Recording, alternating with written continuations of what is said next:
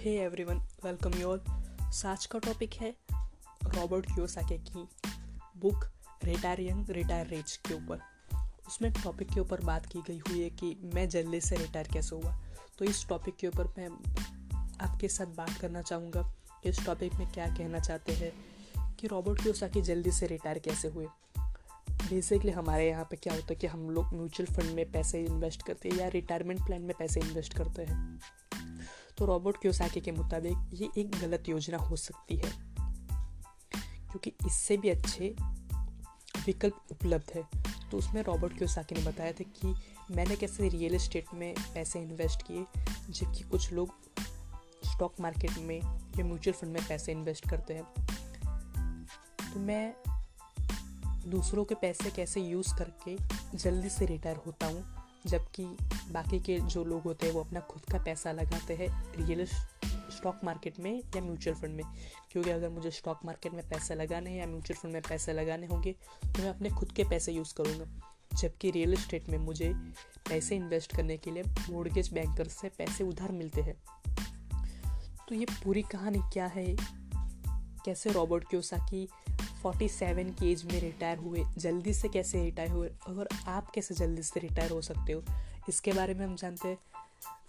मैं चाहता हूँ कि आप पूरी स्टोरी समझे। शायद आपको कुछ हिंट मिल जाए, कुछ बातें सीखने को मिल जाए। सो आई होप आपको कुछ नया सीखने को मिलेगा। तो चलिए शुरू करते हैं। जैसे कि बुक में बताया था कि रॉबर्ट क्योसाकी कैलिफ़ोर्निया गए थे। बैंकर्स को संबोधित करने वो बैंकर्स थे मोर्गेज बैंकर्स तो रॉबर्ट क्यूस आगे के सामने एक प्रॉब्लम आ गई कि उनके सामने कौन सा टॉपिक पर बात की जाए? एसेट लाइबिलिटीज़ के ऊपर फाइनेंशियल एजुकेशन के ऊपर, या फिर कोई दूसरा टॉपिक तो उनको लगा कि वो आखिर बैंकर्स है तो उनको इतना तो नॉलेज होगा ही। तो फिर वो सोच रहे थे कि मुझे कौन सा टॉपिक के ऊपर बात करनी चाहिए? तभी शो शुरू होने से पहले वो अपने होटल के कमरे में बैठे थे। तो उन्होंने अपने सामने अखबार देखा जिस पे पहले पेज पे एक फ़ोटो थी, जिसमें ऐसा लिखा था कि हमने रिटायर होने का फैसला किया। एक युवक और युवती थी, दंपत्ति थे, जिनका फ़ोटो था जो गोल्फ क्लब में गोल्फ का में बैठे थे शायद। ऐसा कुछ है। तो तो उन लोगों ने जल्दी रिटायर होने का फैसला किया। तो रॉबर्ट क्योसाकी ने यही टॉपिक कवर करने का सोचा। तो वो जब श्रोताओं के सामने गए तो उन्होंने अपना हाथ ऊपर किया और लोगों को पेपर दिखाया कि, ये देखो, आज के न्यूज़पेपर में ऐसा आया है कि ये युवक युवती 65 एज की मतलब जो उम्र होती है, जब रिटायर होते हैं, उससे छः साल पहले रिटायर हुए। तो इन्होंने छः साल पहले रिटायर हुए। जबकि मैंने 47 की एज में रिटायर हुआ मतलब उनसे अठारह साल पहले। तो ऐसा कैसे हुआ? मतलब इनसे पहले मैं कैसे रिटायर हुआ? तो इसके ऊपर बात करते हैं। तो फिर रॉबर्ट क्योसाकी कहते हैं, मैं जल्दी इसलिए रिटायर हुआ क्योंकि आप लोगों की वजह से। मोर्गेज बैंकर्स की वजह से, क्योंकि आपकी वजह से ही मैं आज, मैं 47 की एज में रिटायर हूँ, जबकि वो शख्स जो जिसकी न्यूज़ पेपर में आई है, वो फिफ वो छः साल पहले रिटायर हुआ सिक्सटी फाइव की एज से पहले। तो आपकी बदौलत मैं उससे पहले रिटायर हुआ। होता ऐसा है कि वो जो युवक और युवती होती है, उन्होंने चार सौ एक के प्लान मतलब रिटायर रिटायर प्लान में इन्वेस्टमेंट किया होता है। रिटायरमेंट के प्लान में इन्वेस्ट किया होता है, जबकि रॉबर्ट क्योसाकी ने रियल इस्टेट में इन्वेस्टमेंट किया होता है। रॉबर्ट क्योसाकी मोर्गेज बैंकर्स को कहते हैं कि आपकी वजह से मैं रिटायर हुआ क्योंकि आपने मुझे जो कर्ज दिया था, उसको मैंने रियल इस्टेट में इन्वेस्टमेंट किया। इसलिए आपकी मैं शुक्रिया अदा करना चाहता हूँ कि आपकी हेल्प की मदद से मैं आज उनसे पहले रिटायर हो पाया। अब रॉबर्ट क्योसाकी इसके ऊपर आगे बात करते हैं, जिसमें उन्होंने सामने बोर्ड लगाया था, जिसमें लिखा था, इक्विटी वर्सेस कर्ज। श्रोताओं की तरफ़ मुँह करते हुए, कर्ज की तरफ़ इशारा करते हुए आ कि मैं जल्दी रिटायर इसलिए हुआ क्योंकि मैंने कर्ज का प्रयोग किया था। और जबकि अखबार वाले जो दंपत्ति थे, वो 401 के प्लान में रिटायरमेंट की योजना में इक्विटी में इन्वेस्ट किया था। इसलिए उन्हें रिटायर होने में ज़्यादा समय लगा। तो इस पॉइंट को हम डिटेल में जानते हैं कि आखिर इसमें कहना क्या चाहते हैं। तो रॉबर्ट क्योसाकी यहाँ पे बैंकर्स के सामने मोर्गेज बैंकर्स के सामने क्वेश्चन रखते हैं कि आप लोगों को पैसा स्टॉक मार्केट में या म्यूचुअल फंड या चार सौ के रिटायरमेंट प्लान में इन्वेस्ट करने के लिए पैसे उधर क्यों नहीं देते? तो उन्होंने बोला कि क्योंकि वो ज़्यादा जोखिमी है, ज़्यादा रिस्की है, इसलिए हम पैसे नहीं देते। तो फिर आप, फिर रॉबर्ट क्योसाकी ने पूछा कि आप रियल इस्टेट में पैसे इन्वेस्ट करने के लिए उधार देते हैं। तो आपने जो मुझे पैसे दिए थे वो मैंने रियल इस्टेट में इन्वेस्ट किया है और बाकी जो युवती ने, युवक युवती ने, जो दंपति ने पैसे इन्वेस्ट किए थे, वो अपने खुद के पैसे इन्वेस्ट किए थे। उन्होंने बैंक से पैसे नहीं लिए। क्या होता अगर उन्होंने बैंक से पैसे लिए होते तो शायद वो मुझसे भी पहले रिटायर हो पाते। तो फिर एक युवती होती है जहाँ पे शो हो रहा होता है, वहाँ उन्होंने हाथ खड़ा किया कि आपका मान, आप जो बोल रहे हैं वो ठीक है, पर आप मैंने देखा है कि मेरे हिसाब से कि पिछले दस सालों के मुकाबले में बात करूँ तो म्यूचुअल फंड और 401 रिटायरमेंट प्लान ने रियल इस्टेट से अच्छा रिटर्न दिया है। तो मैं क्यों रियल इस्टेट में पैसे इन्वेस्ट करूँ? तो रॉबर्ट कैसा कि बोलते कि हो सकता है ये सच हो। पर देखिए, जब आप चार सौ के प्लान में स्टॉक मार्केट में या म्यूचुअल फंड में पैसे इन्वेस्ट करते हैं तो बेसिकली आप कैपिटल गेन्स के लिए पैसे इन्वेस्ट करते हैं। मैं जो पैसे इन्वेस्टमेंट करता हूँ, वो कैपिटल गेन के लिए इन्वेस्ट नहीं करता। तो फिर वो युवती ने पूछा तो आप किस लिए इन्वेस्ट करते हैं? तो रॉबर्ट की बोलते कि, मैं कैश फ्लो के लिए इन्वेस्ट करता हूँ। तो चलिए, इसके बारे में हम डिटेल में जानते हैं। तो होता ऐसा है कि हम जब पैसे इन्वेस्टमेंट करते हैं स्टॉक मार्केट में डालते हैं या म्यूचुअल फंड में डालते हैं तो म्यूचुअल फंड में एसआईपी भी ले सकते हैं या लमसम भी, ऐसा, इस तरह से आप पैसे इन्वेस्ट करते हैं। उसमें जो पैसे इन्वेस्ट होते हैं, वो हमारे खुद के पैसे होते हैं। मतलब हम बैंक से पैसे तो उधार नहीं ले सकते, क्योंकि बैंक पैसे देती नहीं है, क्योंकि वो रिस्की होता है। ठीक है? तो अगर मैं, समझ लें मैं एक लाख रुपए at the age twenty twenty की एज में मैं एक लाख रुपए इन्वेस्ट करता हूँ। ट्वेंटी फाइव की एज में मेरे पैसे एक लाख से पाँच लाख हो जाते तो मुझे चार लाख का कैपिटल गेन मिलता है, जिसमें मुझे टैक्स में छूट नहीं मिलती। मुझे टैक्स में, टैक्स तो देना ही पड़ता है, ठीक है? जबकि अगर मैं बात करूँ, अगर मुझे पाँच लाख रुपए की प्रॉपर्टी लेनी है तो मुझे बैंक पैसे उधार देती है। मैं अपने पैसे मतलब आपको थोड़े से पैसे अपने लगाने पड़ते हैं, बाकी थोड़े से पैसे आपको बैंक देती है। मतलब आपको डाउन पेमेंट अपना भरना पड़ता है, बाकी के पैसे आपको बैंक से मिल जाते हैं। तो मैं यहाँ पे रियल इस्टेट में पैसे कैपिटल गेन्स के लिए नहीं बढ़ा रहा है। कैपिटल गेन बढ़े, वो सेकंड ऑप्शन है। देखिए, अगर आप रियल इस्टेट में इन्वेस्टमेंट करते हैं तो कोई प्रॉपर्टी है जैसे पाँच लाख की, उसकी वैल्यू सात लाख भी हो सकती है और तीन लाख भी हो सकती है। पर उस पर जो रेंट मिलता है ना, वो फिक्स होता है। मैं पाँच लाख, पाँच हज़ार रुपये मुझे रेंट मिलने वाला है तो मैं फिक्स होता है। तो मैं जो पैसे इन्वेस्टमेंट करता हूँ, वो कैपिटल गेन के लिए नहीं करता। मेरा मेन मोटिव होता है कैश फ्लो के लिए इन्वेस्टमेंट करना।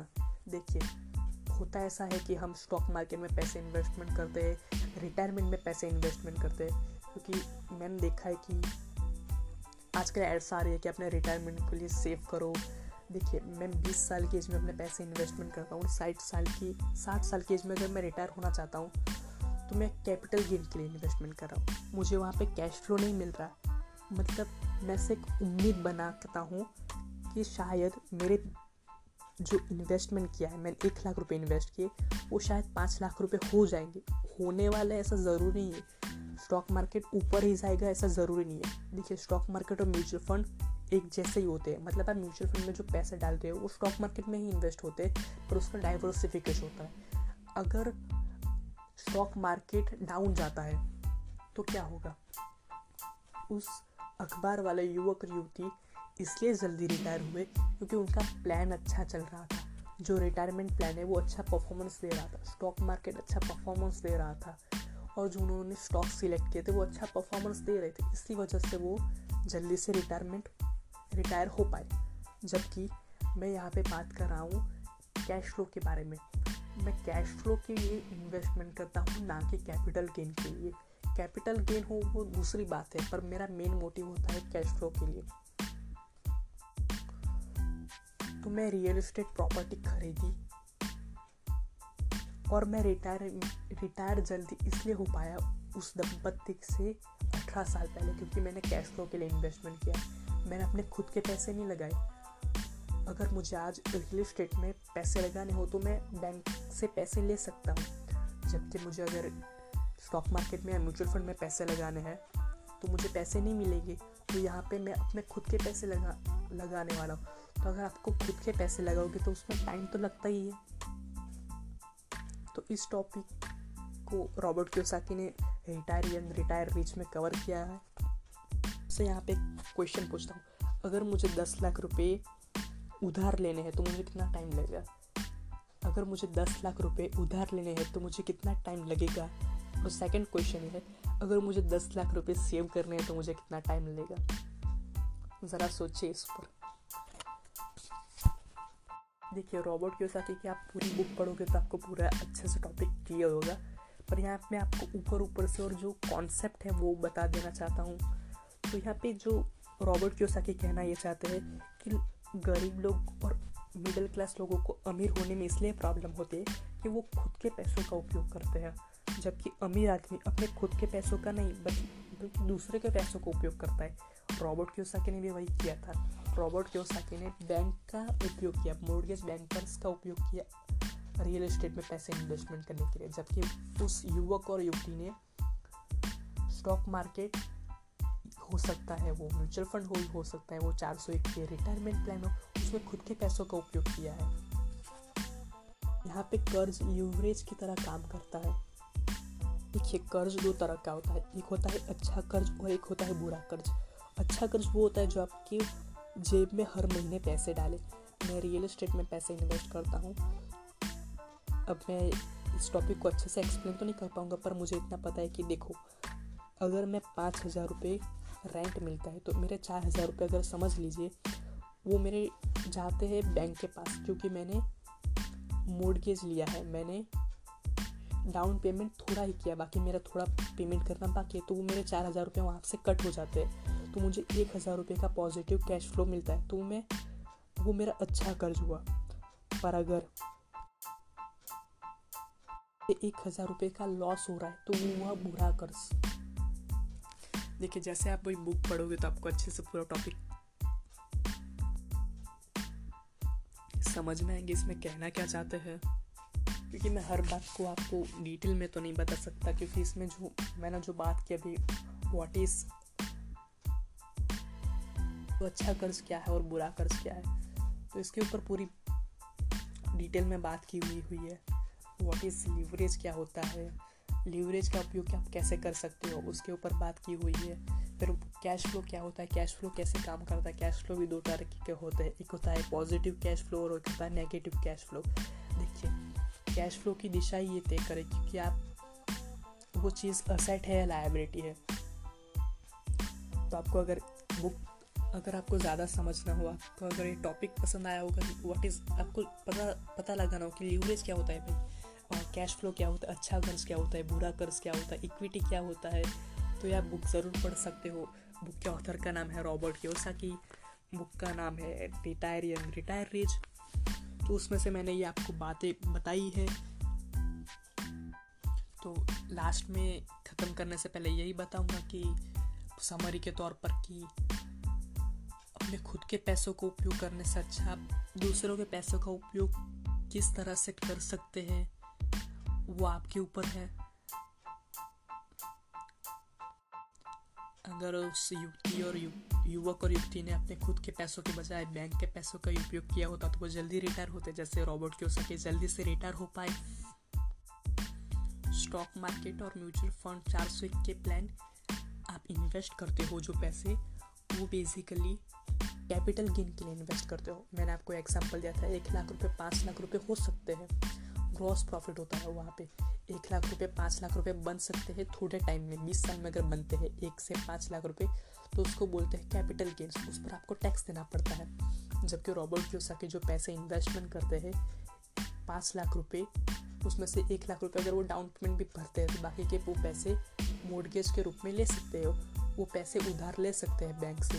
पर वहाँ पे रॉबर्ट क्योसाकी को कैश फ्लो मिलता रहता है। देखिए, पाँच लाख की प्रॉपर्टी सात लाख की भी हो सकती है। तो वहाँ पे capital capital gain already Robert Kiyosaki को मिलने वाला है। अगर पाँच लाख की प्रॉपर्टी तीन लाख की भी हो जाए तो भी रॉबर्ट क्योसाकी को तो कैश फ्लो मिलने वाला है। कैश फ्लो पॉजिटिव होता है और नेगेटिव भी होता है। और रॉबर्ट क्योसाकी यहाँ पे पॉजिटिव कैश फ्लो की बात कर रहे हैं। अगर आपको समझना है ये पॉजिटिव कैश फ्लो क्या है, नेगेटिव क्या है तो आपको बुक ज़रूर पढ़नी चाहिए। तो लास्ट में इतना ही। फिर मिलेंगे नए टॉपिक के साथ। तब तक के लिए इतना ही।